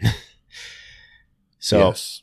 the first one that popped into my my head was no one left behind. i like this card a lot This card is really interesting. So I uh I, I feel like we here don't want to talk about all the, the hype cards that everyone is clearly going to be talking about. Teferi is the thing that everyone's going to be talking about. Everyone's going to be talking Well, about Saheeli. don't worry i recovered already other covered cards. urza so it's Yeah. okay So we've we've we've checked off the typical cards that every bo- every other podcast is going to be talking about. We're going to talk about some of the uh, littler unknown cards that people will be like, "Oh shit, that's a thing." So, no one left behind. Four and a black sorcery. This spell costs three less to cast if it targets a creature with mana value three or less. Return target creature from your graveyard to the battlefield. So five mana sorcery, reanimate a creature. That's pretty on par, like nine Yeah, times out of ten of what you get for a reanimate spell. But the fact that this reduces it by three to a two mana, a persist level reanimate spell when it targets something that's three or less. i mean like Unearth level Yeah, unearth level. There we go. Yeah. Yeah, I mean, it really this- is it's not as good as an earth clearly but i mean this is actually still a pretty damn good card It is. This is your uh, flexibility I completely forgot about Unearth being a thing in modern because again, I'm thinking like modern and stuff. So like this in modern with that Unearth style, like you're gonna be wanting these uh Rakdos scam decks. You're missing out on hitting what Furies and, and grief and Grief. but there's But- other cards you can pick out Hit hitting a Kroxa for two mana, recasting from the graveyard. It seems pretty solid. I mean, you can I unearth mean- that. Anything that you saw with Unearth, I mean, yeah, four Unearth and four of this for Kroxas. I mean, that's pretty fucking good. that just fucking knocks a person. That is that is some hardcore. attrition-y stuff. It is. And then you could do like the, the the scam on the side there as well with that. I mean, that Yeah. might be pushing it a little too much, but like No, it's never. two it's two mana to return a creature of mana value or less. We didn't see a lot of unearth, so it probably is going to be in the same realm as something like that. But again, when when Lurrus was around, two and less permanents from your graveyard was important, and a lot of them were you know creatures. Mishra's Baubles like the big one that people are fucking doing with Lurrus, but Yeah, hit, bring it back cu- creatures, bring it back uh, Dragon's Rage Channeler, bring it back a Ragavan, or if you're going to be going into Pioneer, pulling back like any of the the mana dorks, like Llanowar Elves as well.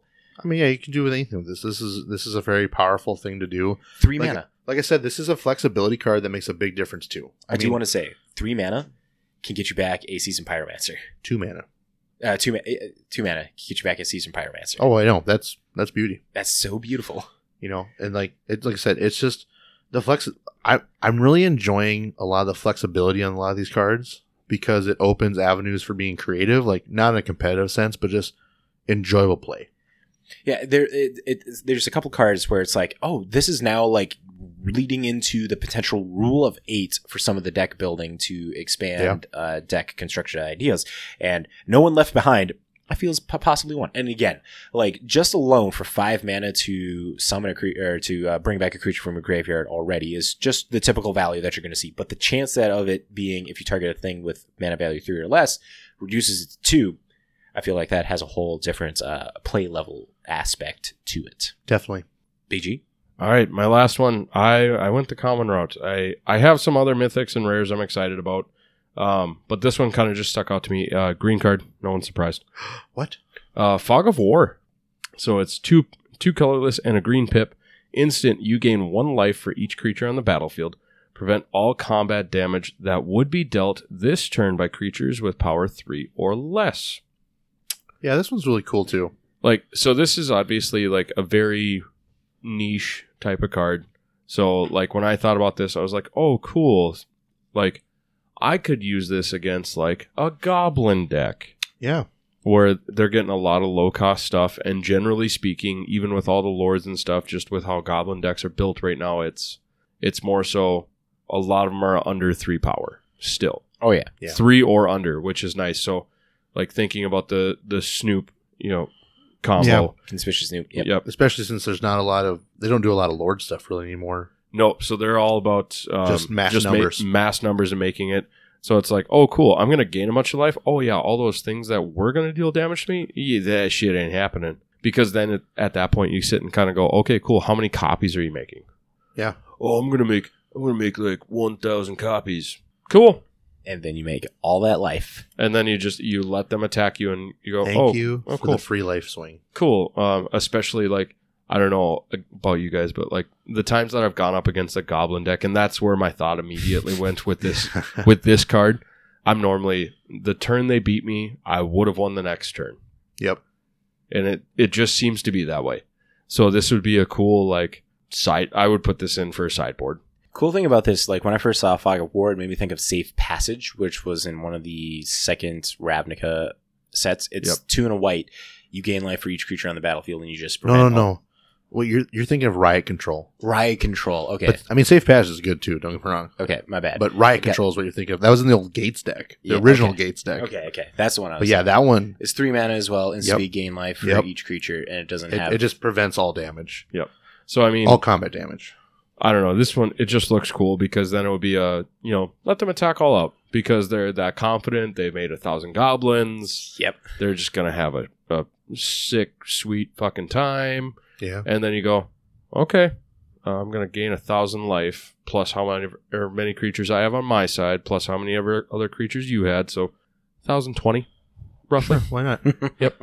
I mean, the, and another thing and too. then they're gonna swing all out, and all that damage gets prevented. And then you go, cool. If I don't win next turn, have fun trying to kill me. yeah, but also remember too, this is really good against a lot of your incarnations, even Yeah. because a lot of your incarnations, um, they're all three power or less. they Oh, are, yeah. yeah. So I mean, like there, that's another thing too that you get to have with this is like a lot of your, a lot of your creatures in modern, like they're not super over the top. I mean, like unless you're running like a Tarmogoyf or something, clearly, but a lot of your creatures in modern are they're three or less for power for most of them. Yep. You know, even Darcy, Darcy falls in there. Yep. Even uh, Full- Ragavan, you have Ledger Shredder can stay there for a little bit, but it usually gets turn. bigger.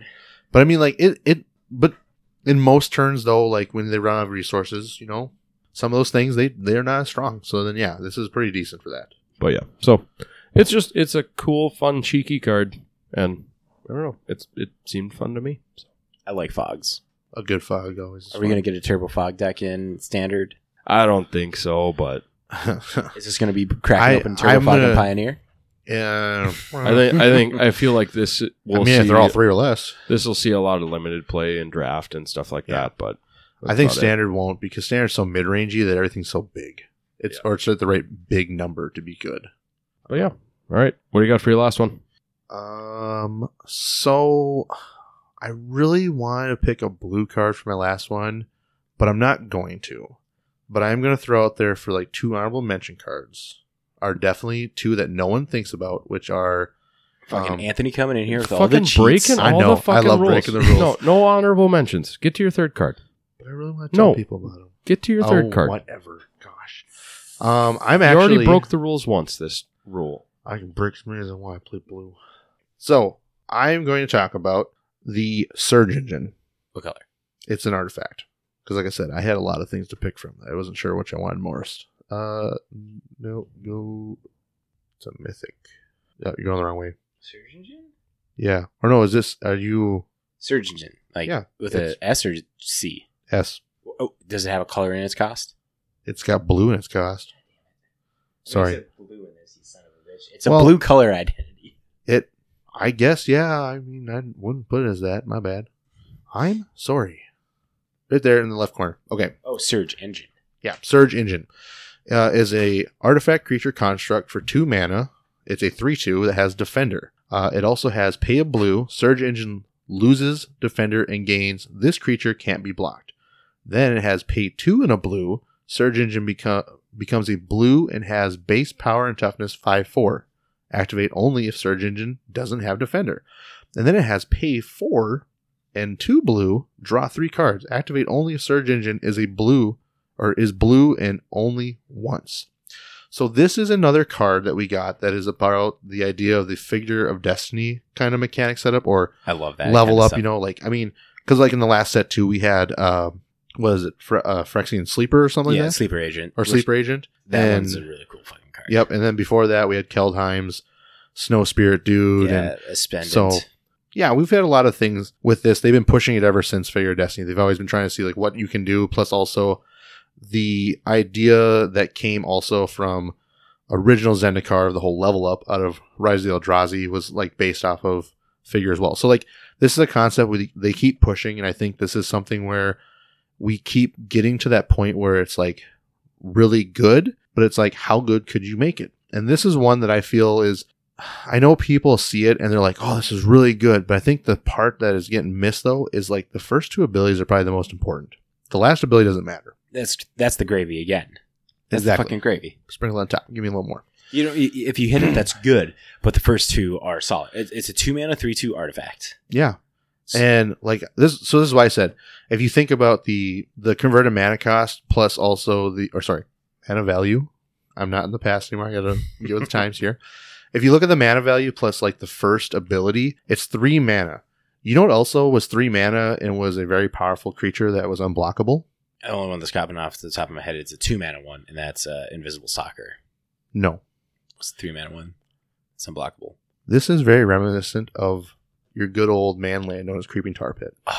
This card okay, I'm in on this now. Okay, you just this- had to say creeping this, tar pit. I know. So this card alone is very creeping tar pit esque. The difference is it's a no, it is a three two two. It is. It- three it was two, also yeah. 3-2. That can't be blocked. So but it, creeping tar pit is essentially like four mana because you got to tap the creature, the the man, creeping tar pit itself. So it's like four mana roughly to No. deal the three damage. well, yeah, yeah, yeah. You you have to do that, but I mean that was renewable like evasion, or whatever. But this is more important in the sense of like you drop this on turn two, turn three you pay the one blue, and then have two more mana to do whatever you want, spell pierce, whatever. I mean like you can protect this bad boy. You can But the thing is like with shore up now in standard. yeah, so you know that's gonna be I a know fucking thing. it's gonna be a thing in the mono blue deck stuff. But like this is a really good card. This is something like even in modern, like yeah, two toughness isn't that good, but like if you think about it though, like Two toughness ain't good, but three damage each turn. three damage is a clock. Yeah, and I mean if you have excess mana, like once again, power stones across the board. Yeah, this goes up to a five four then at that Yeah, point. 5-4 and it's like, is that's scary. the clock. That's a clock. Like uh, we're talking like That's three turns roughly from like t- in in a modern perspective. yeah, it's three Like- turns. I mean this is this is the same level of the power this thing has at that five four level is the same as like people used to have with like you take Tezzeret Agent of Bolas minus minus one and make your artifact into a five five. yeah. You had a clock. You make an indestructible land to a five five. You had a clock. I mean, like that's the whole idea behind this card. I love this card for that. And like I said, like this is this is one of those things that's like I like the art a lot. I think the the alternate art's really cool too. The game day promo. Yeah, the game day promo is really cool. That is that's a really cool art because I like it's how it's a, a a mech that's coming out of the sand with the blades and stuff more versus like this other one kind of reminds me of uh kind of a weird Metal Gear. no not Metal Gear It, looks like Metal Gear. Don't you I fucking know. deny me? no it reminds me a it reminds me more of like the the dude the the weird thing from like Interstellar the robot that they had like the, the weird shaping and stuff like the weird geometrics I don't, okay anyways I'm just in my own little world with this anyway uh, like I said this is this is a really I like this card a lot I think it's really cool you know it plays like I said it plays on stuff but the biggest part about it is like it does have that it's just three mana and you get a creeping tar pit as an artifact also That with, could, that could be tutored. That could be recurred. yeah you, can, tutor you it. can hit this. No one left behind. You could definitely do that too. I mean, there you go. You can definitely do that. That's a, that's an amazing part. And then, or also too, like you play with Urza, Lord Protector. This is now at one cost, so you paid Yeah. two mana to get this awesome card. There we go. So that's mine. That's been last. Okay, so my last one that I got here is it was tough for me to decide between these two. I wanted to talk about a rare, but then I also wanted to talk about a common. And I think since I haven't talked about a rare, I'm going to talk about a rare. And I'm really excited about this one. Like, very fucking excited. So, uh, Gixian Puppeteer. Three black, Definitely. four three Phyrexian Warlock. When you draw your second card each turn, each opponent loses two life and you gain two life. Pretty solid.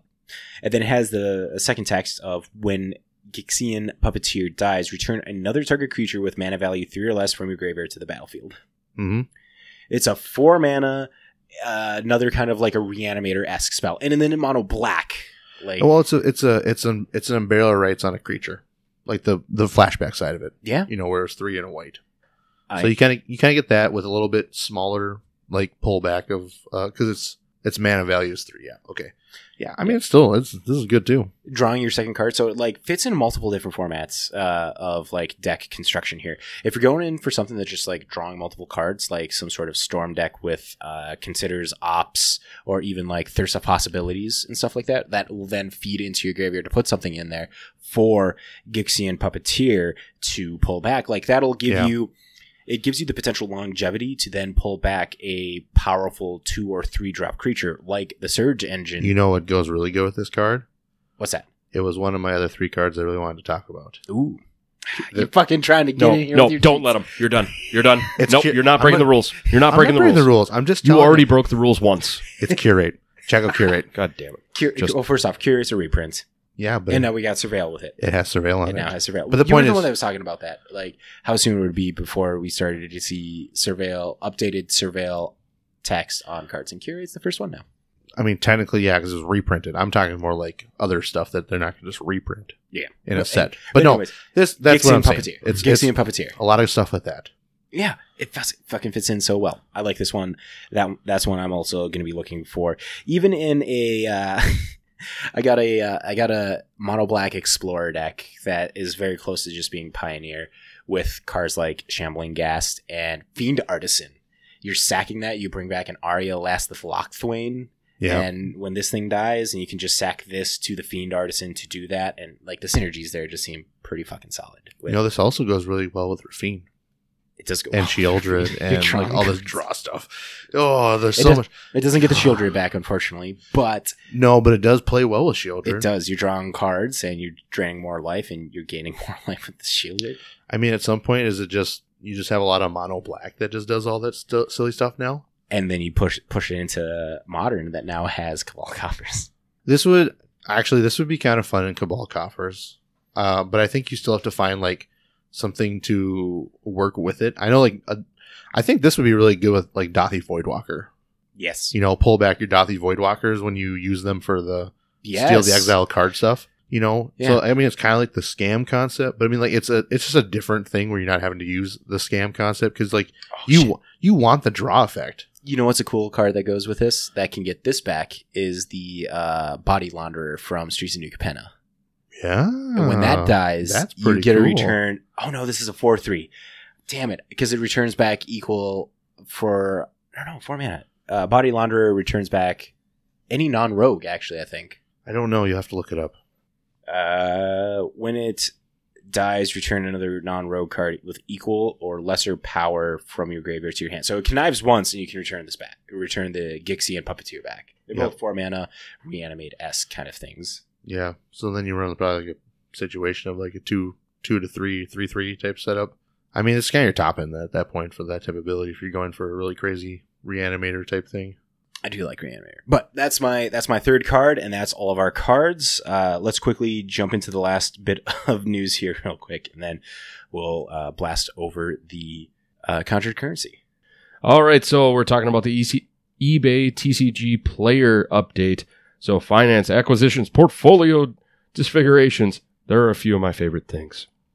Some news that we didn't cover the other week is the finalization of the eBay and TCG player acquisition for around $295 million with an M. Fuck. Yep. So this is one of eBay's moves to get a stronger foothold in the collectible market and possibly access to what some people have said is a great point of sale program and binder POS system. That, Well- that that's our just our opinion. That's my opinion that I put Yep. in there. That's not from the article. Yep. So, you know, Matt's opinions are not a reflection on everyone from this week in MTG. Yes. They are his and his alone. So please, right. if you have problems with him, contact him directly. Fight me.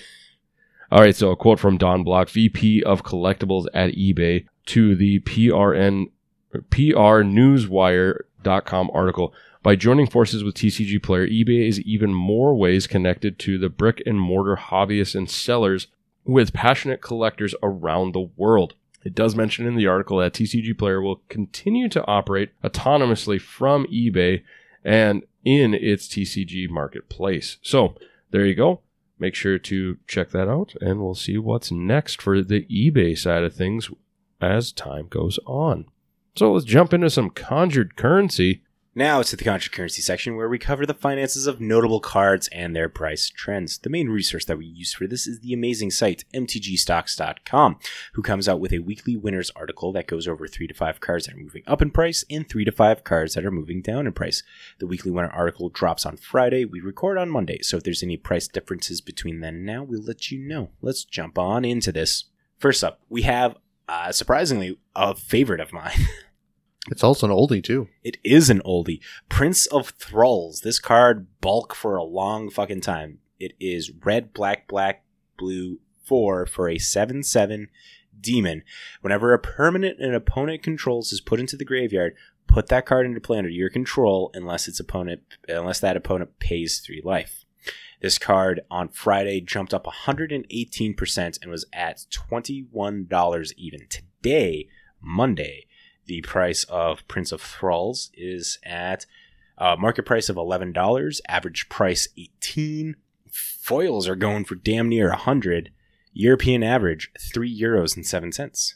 So with a text like that and a creature type like that, do you guys have an idea why this one's Uh, moving up? something about a demon deck? Something about a demon deck. Oh. That Something about I demons? wonder, does it have something to do with like Warhammer or something? Maybe. Oh, ding, ding, ding. We're all right here at This Week in MTG. You got these demon decks that are popping up with um, Basilok.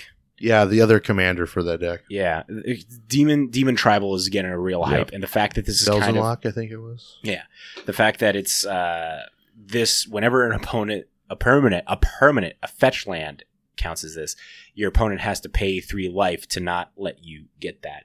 Is kind of going into those uh, demony style decks. Well, sick. Next up, we have Reckless Stormseeker. Another fan, uh, another favorite of mine. Like I was playing uh, in Explorer with this card and stuff. Hey, did I tell you I have a werewolf de- commander deck actually? Gonna ask You're- you about that later. You're not even remotely surprised, are you?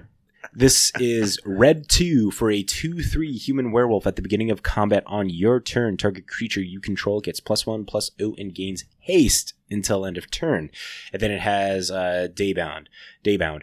Uh, so if there's spells that are cast that flip it, it's on the back. It becomes a three four, and it gives a creature at the beginning of combat plus two plus O and haste until end of turn. So it can And target trample. and trample. Don't It- forget the trample. The trample is important. We learn haste and trample really good with a fucking card, as with the Bladecoil Serpent. Yeah, that's like really powerful. It gets eight. It jumped up 44% and as of Friday was sitting at $3.68 today. And, and today's average is $3.86 and market $3.61. So chilling around the same price there. Yeah. So this is move out of price because right now in Pioneer, the, there are these Gruul Stompy decks that are really utilizing the text of this thing. It doesn't matter if it's flipped or not. It gives a creature plus one, plus one, and haste. And when you got big beaters that already have trample, Yep. it is And they got a big push too when the when the Painland came out. So yes. now it's time. It is time. There is a deck list of a red green Pioneer deck in the article here, so make sure to check that out if that tickles your fancy. Next up, we have Hallowed Moonlight, white one instant until end of turn. If a creature would enter the battlefield and it wasn't cast, exile it instead. Draw a card. Friday jumped up 225% and was at $4.87. Today, Monday, It is market price sitting at $3.85, average $4.92, foils $22.99, euro average one third 23. Uh, a quick reminder here average price is what sellers are selling them at, market price is what buyers are actually buying them at. So that's why there's a difference in number there. But Hallowed Moonlights is primarily seeing more play in uh, with metas that are very prominent with uh, Indomitable Creativity as a and the incarnations and stuff. So yeah, modern's seen a huge surge with this card, and one of the best, one of my best bulk rares that I've ever had in my life. Just be like, oh, cool, this is expensive now. Um, but yeah, it's it's a good card. It does a lot of work. because with Indomitable Creativity, it brings out those creatures without casting, Yep. and so then it exiles. Yep, because they're just entering, and yeah, it makes a big difference, and it's uh it's a good way to stop an Archon. Yep, it it stops like the persist aspect of it as well. Yep. and then um, I don't know, insert whatever. well, there's also this in Living End and all the cast. It, it just Yep. and the glimpse one. Too, yeah, it just stops a lot of stuff right now in modern, which is good. which is really good, and it draws a card. You cannot understate the fact that it draws a card. Best three words in Magic: draw a card. Especially on a white card. Yes, So much needed. uh, there you go with that. Now let's move to some cheap pickups. All right, so first up, it's another MTG Stocks Premium Penny Stocks feature card, which is bottomed out at some point and is starting to make a consistent upward trend. And today's, this week's is Karlach Fury of Ever Avernus. Sure, yep. it's sitting at three dollars and twenty four cents, and it's moving up. And this is out of the Baldur's Gate. yeah, Boulder's Gate. There we go. Let's try to identify more by the three three letters. All right, and then we have the one, the only, the squirrel wrangling ninja. Um, Squirrel. Raccoon, No, it's a squirrel. It's a trash panda. a man. robotic squirrel. trash panda. I know trash pandas. yeah, I bet you do. How many do you fight off on a daily basis? Uh, more than you know. Hold on. As you read this card, I'm going to show you something. So keep reading. Oh dear God! All right, so Anthony, you're going to have to help me if I screw this up. So let me try it first. Uh, Kiaro Shiv. Just stop. You already messed it up. Perfect. It's Kaito Shizuki. Thank you. Sitting five dollars and three cents, slowly moving down, and this is out of Neon Dynasty. And then the last one up on our cheap pickups is Oracle of Mul Daya from the Modern Masters 22 Oh, we got a Version. version in here too. It is sitting at seven dollars and forty eight cents, and it is slowly working its way down. Thank you to Double Masters 22. Right, It's about time. but you know what? Oh shit, Anthony, look out! There's a trash panda. Oh God! Wait, you know what you should do? What's that? You should snipe it. Oh wait a minute, never mind. We're talking about cards here next. Rude. All right. So if you are looking to pick up cards on the cheap side of things, so you're more paying attention to our cheap pickup side of the conjured currency, if you're a savvy motherfucker that likes to be a trash panda, going through all the garbage cards that could try and find some value. No, no. If you're looking through the garbage cards that trying to pick up some value, you should be looking up for those, you know, everything moving up because a lot of them have turned into we're bulk at some point. Like, yeah. Us trash pandas, we're making money. like I'm sitting here thinking You're about wearing my hat. my You're not, indomitable. tra- you're not cre- trash panda. trash panda. I'm a fucking garbage man. Fucking garbage man. We're adjacent to Uh, a trash panda. technically, you're a sanitation worker. I will now. kick your shit. yeah, that that's you you need to get PC. no, sir. that that's a touchy subject for him. I He know. is not a sanitation engineer. Why would you want to be that? It's cool.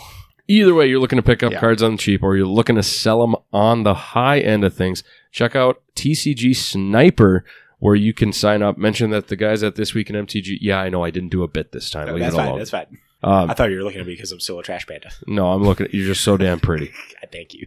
Um, mention that the guys at This Week in MTG sent you, including the Trash Panda hood wearing person over there, Matt, and you get three months of their Plus membership for free, where you can have unlimited amount of cards you can put notifications for. That's so much value. I know, right? I love it. Even if you do just their basic ones after the three months, you still get five products, so sealed products or cards that you can put on your list and get notifications for about when those prices are moving in the realm of where you want to see them. So whether it's moving up or moving down, you'll find them.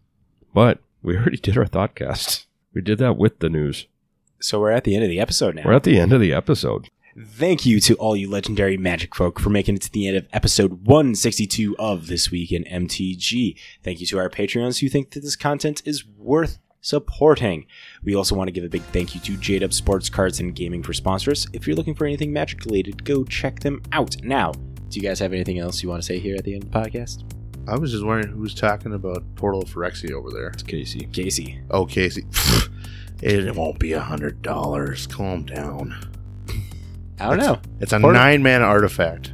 Well, if you want to disagree, could with, be- if you be- want to disagree with Anthony on any of these fun card prices that you think you know what's going on, Catch me at your local FNMs Ca- catch and me big outside, how about tournaments. catch him on the Discord where he's going to start being more active. Son Oh a shit! bitch. Yeah, I gotta do You that. have My a fucking bad. Thing. You're a host now. You have to be more active. I know. I'm sorry. fix that, son. There we go. It I took. scares me.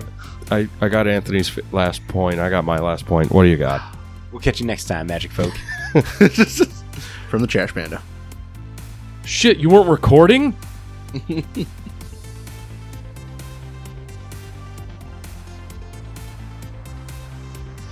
Congratulations! You made it to the end of this week's episode of This Week in MTG. Your listenership means so much to us. Make sure to follow the podcast over on Apple Podcasts, Spotify, Google Play, or on the podcatcher of your choice. You can watch the live stream recording of the podcast every Monday night at 7 p.m. Central Standard Time over on YouTube and twitch.com slash this week in MTG. If you would like to get in touch with us, you can send us a message to our Facebook, Twitter, or send us an email at thisweekinmtg at gmail.com. For all these links and more, check out our link tree at linktr.ee slash this week in MTG. Thanks so much! Metal Gear.